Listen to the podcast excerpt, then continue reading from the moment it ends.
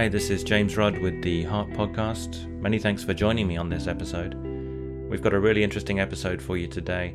It's a fascinating insight into the world of arrhythmogenic cardiomyopathy, featuring appearances from ARVC and dilated cardiomyopathy. And this is an interview with Professor Perry Elliott, who works at both University College London and also Barts Hospital in London.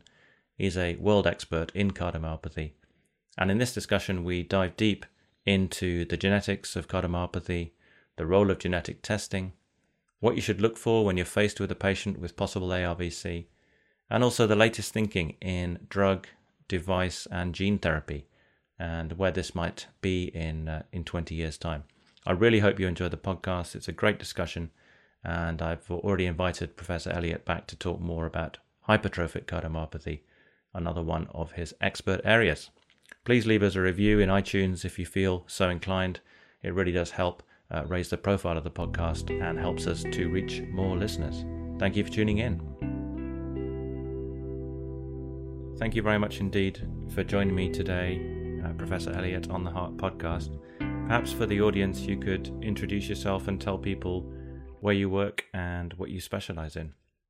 Sure. So, my name is Perry Elliott. I'm a professor in cardiovascular medicine at University College in London and a consultant at St Bartholomew's Hospital. Um, I've got a, I suppose, a 20, 30 year history of um, research and um, engagement in clinical care of patients with cardiomyopathies, um, as well as some other inherited cardiovascular disease.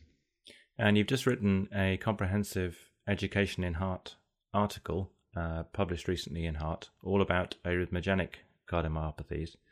And um, I thought it'd be really useful for the audience if we could uh, just touch on some of the highlights of this article. It will be made free for a few weeks after the podcast, so people can go away and digest it, uh, the, the fine details of the article. But perhaps we can talk a little bit about uh, ARVC and the other arrhythmogenic cardiomyopathies.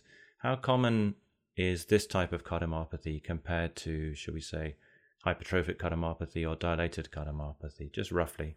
Yeah, so I suppose if you if you take it at its simplest level, it, it's one of the least common cardiomyopathies. So we generally say that hypertrophic cardiomyopathy is the most frequent, um, with a value of around one in 500 of the population. Um, and ARVC best guesses are one in 2,000 or less common than that.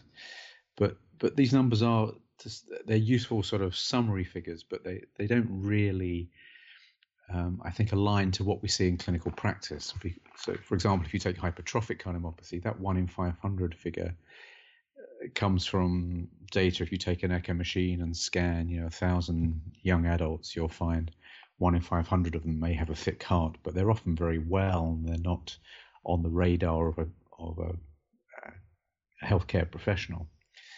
The ARVC in its classical form, and we perhaps go on to discuss what that means, I think is genuinely quite rare.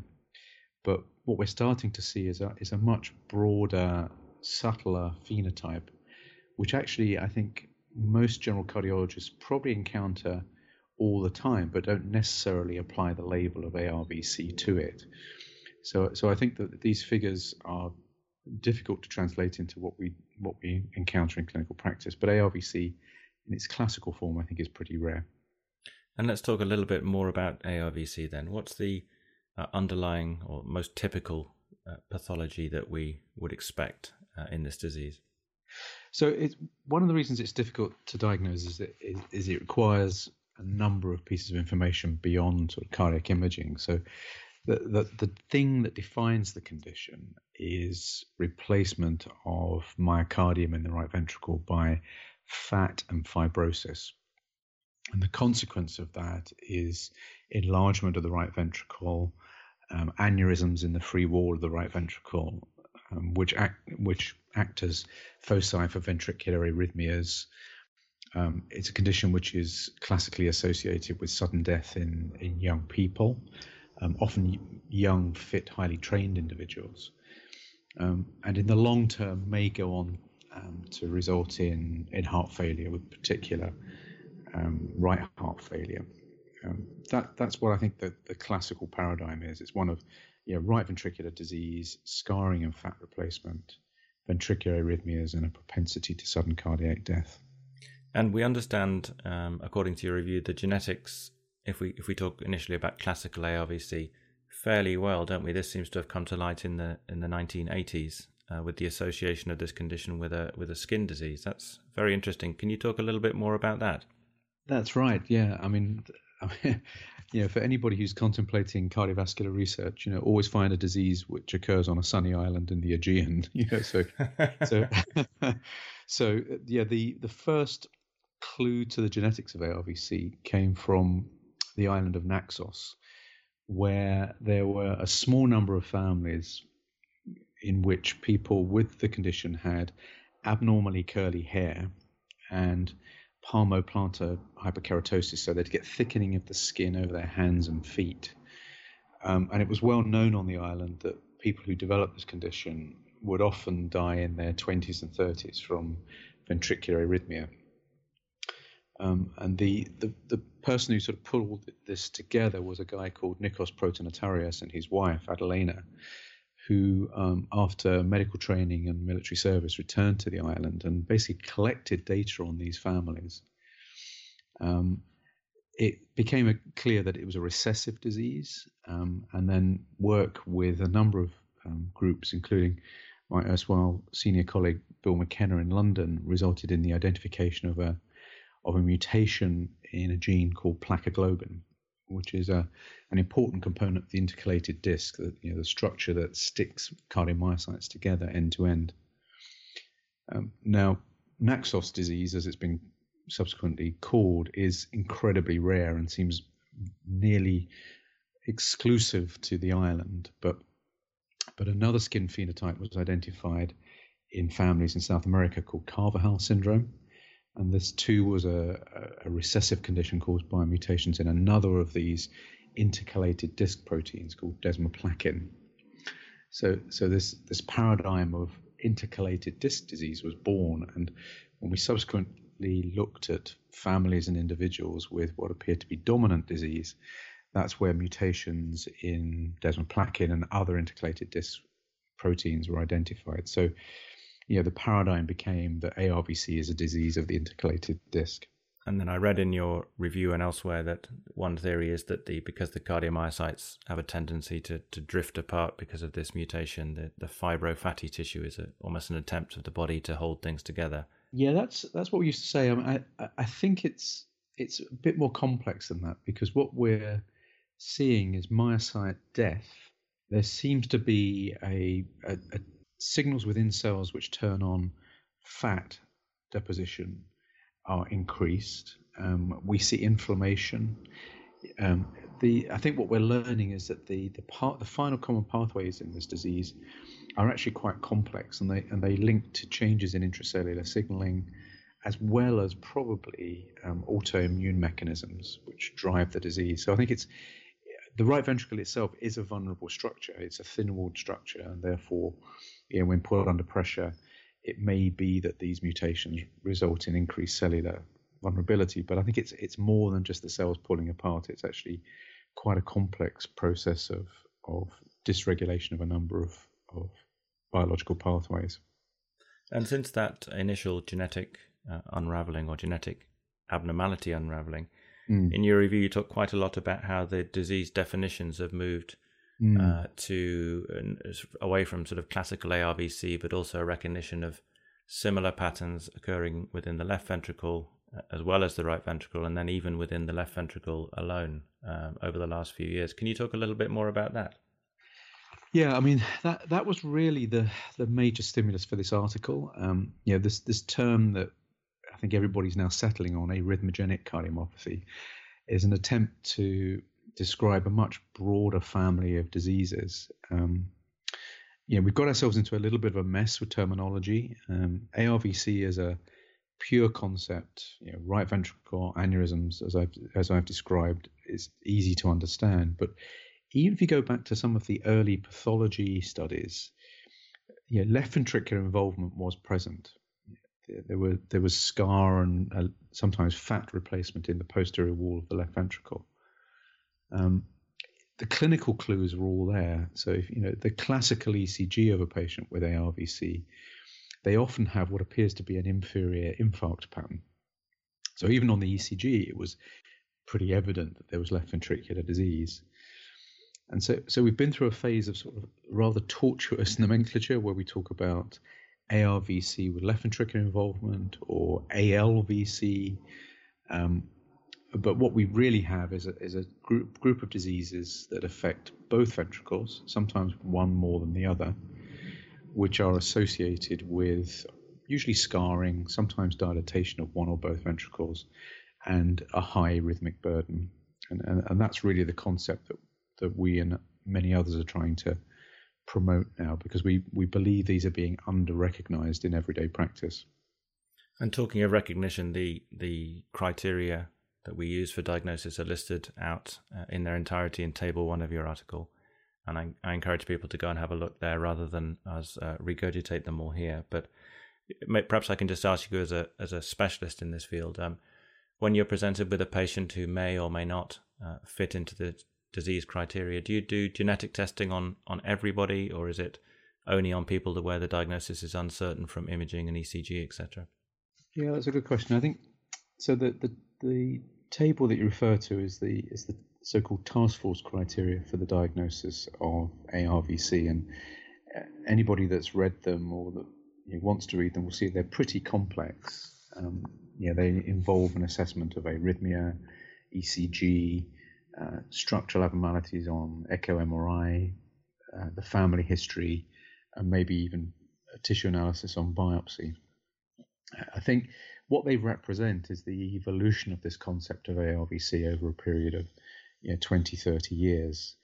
And, and I think they're, they're, they're very useful. They're, they're quite specific, um, but they, they don't really, I think, encompass the broader concept of arrhythmogenic cardiomyopathy. And, and, and what I, I always say to people is that, you know, we, we have this tendency, I think, in modern medicine and particularly in cardiology, to try and force everything into neat boxes and, and I think we just have to have a, be a little bit more agile in our thinking about diagnoses. So I think if you see someone who has a heart muscle problem, so the ventricle is dilated, or they have an unexplained wall motion abnormality, or they have unexplained scarring, and they've got a lot of ventricular arrhythmia.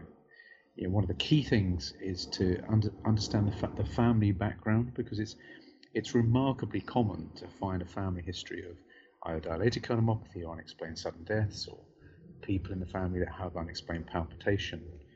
And if you have a family history, immediately, you know, your chances of finding a, a genetic disease increase dramatically. Um, if you look at dilated cardiomyopathy, which overlaps with this concept, you know, our best guess is that maybe one in four people have a genetic predisposition to dilated cardiomyopathy.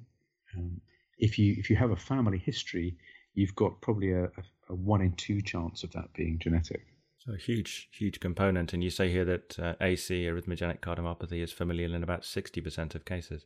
Absolutely, absolutely. And this is, you know, within that noise of heart failure, there this entity of, of, of genetic disease exists, um, and and it's becoming very relevant because we're realizing that, you know, some of these genetic subtypes are associated with very high risk of, of sudden death in the young and early progression to heart failure. So their recognition is important.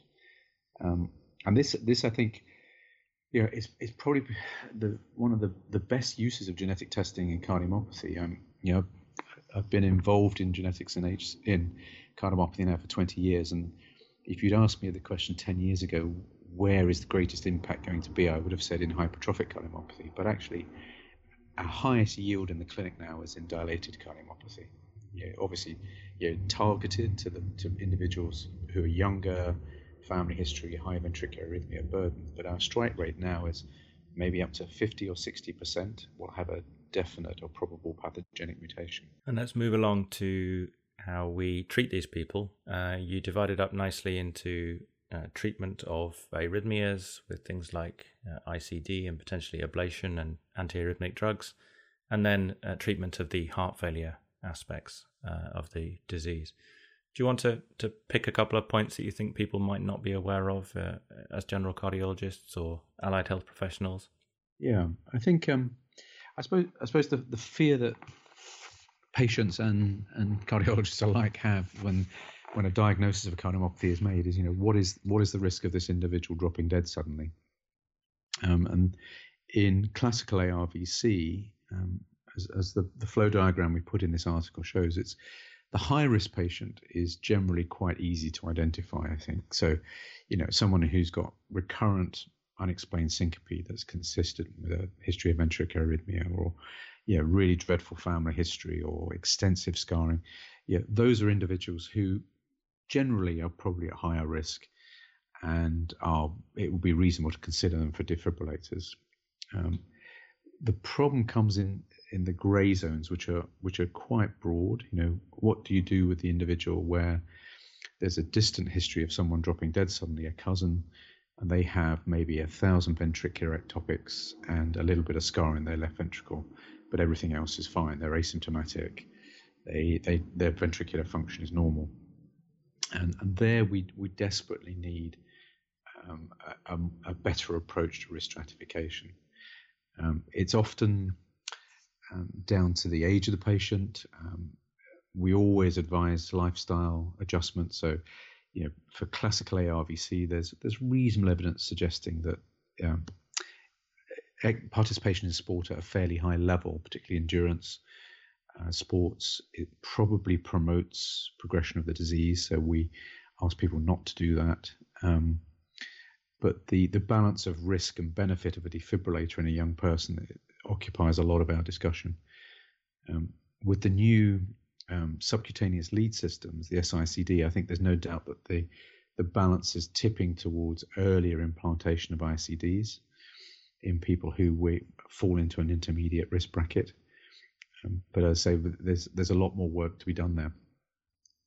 I think what I would the, the message I would promote, however, is that this this is where genetic testing also helps you because we we have a, a list, a growing list of genes that seem to have a much much higher chance of resulting in sudden death. So, lamin has, which is a gene of the which encodes a protein of the nuclear envelope, for example, probably accounts for about 5% of dilated cardiomyopathy and, and is fairly stereotypic in the way in which it presents. It starts with atrial arrhythmias in, in young people, um, patients that may then go on to develop various degrees of AV block.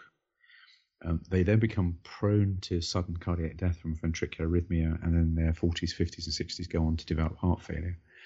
And its recognition is really important because you know, patients may not receive a device or they may receive the wrong device. So they develop conduction disease, they have a pacemaker put in, and they still drop dead suddenly. Um, there's a more recently described gene called filamin, which again is one which often presents in younger people. Same sort of thing, an arrhythmogenic cardiomyopathy, very high risk of sudden cardiac death. So, so I think it when people see these structural abnormalities in the ventricle, yeah, person under the age of certainly 60 they've got high ventricular ectopic burden or short runs of non-sustained VT, that's when they should be seeing what's available with regard to genetic testing. So I think that helps in risk stratification. And in terms of therapies, and and let's talk five or ten years in the future, are we are we ever going to find a, a genetic cure for this disease or uh, disease modifying drugs that may slow the progression? I mean, what's your looking into your crystal ball? Where do you yeah. see us in say twenty years? I think I think it's it's an incredibly exciting time in cardiomyopathy now because I think uh, at long last we've now got options um, that are being tested. So you know we have a number of trials now taking place in different types of cardiomyopathy, using a different uh, various different approaches. So in uh, lamin, for example, lamin-related cardiomyopathy, uh, there's now a, a, study of an agent by a company called Array um, which is designed to modify the disease. And at least in the phase two trial, there was a, a significant improvement in exercise tolerance, ejection fraction, reductions in BNP. Um, we have other trials ongoing in hypertrophic cardiomyopathy, uh, other trials being contemplated in dilated cardiomyopathy.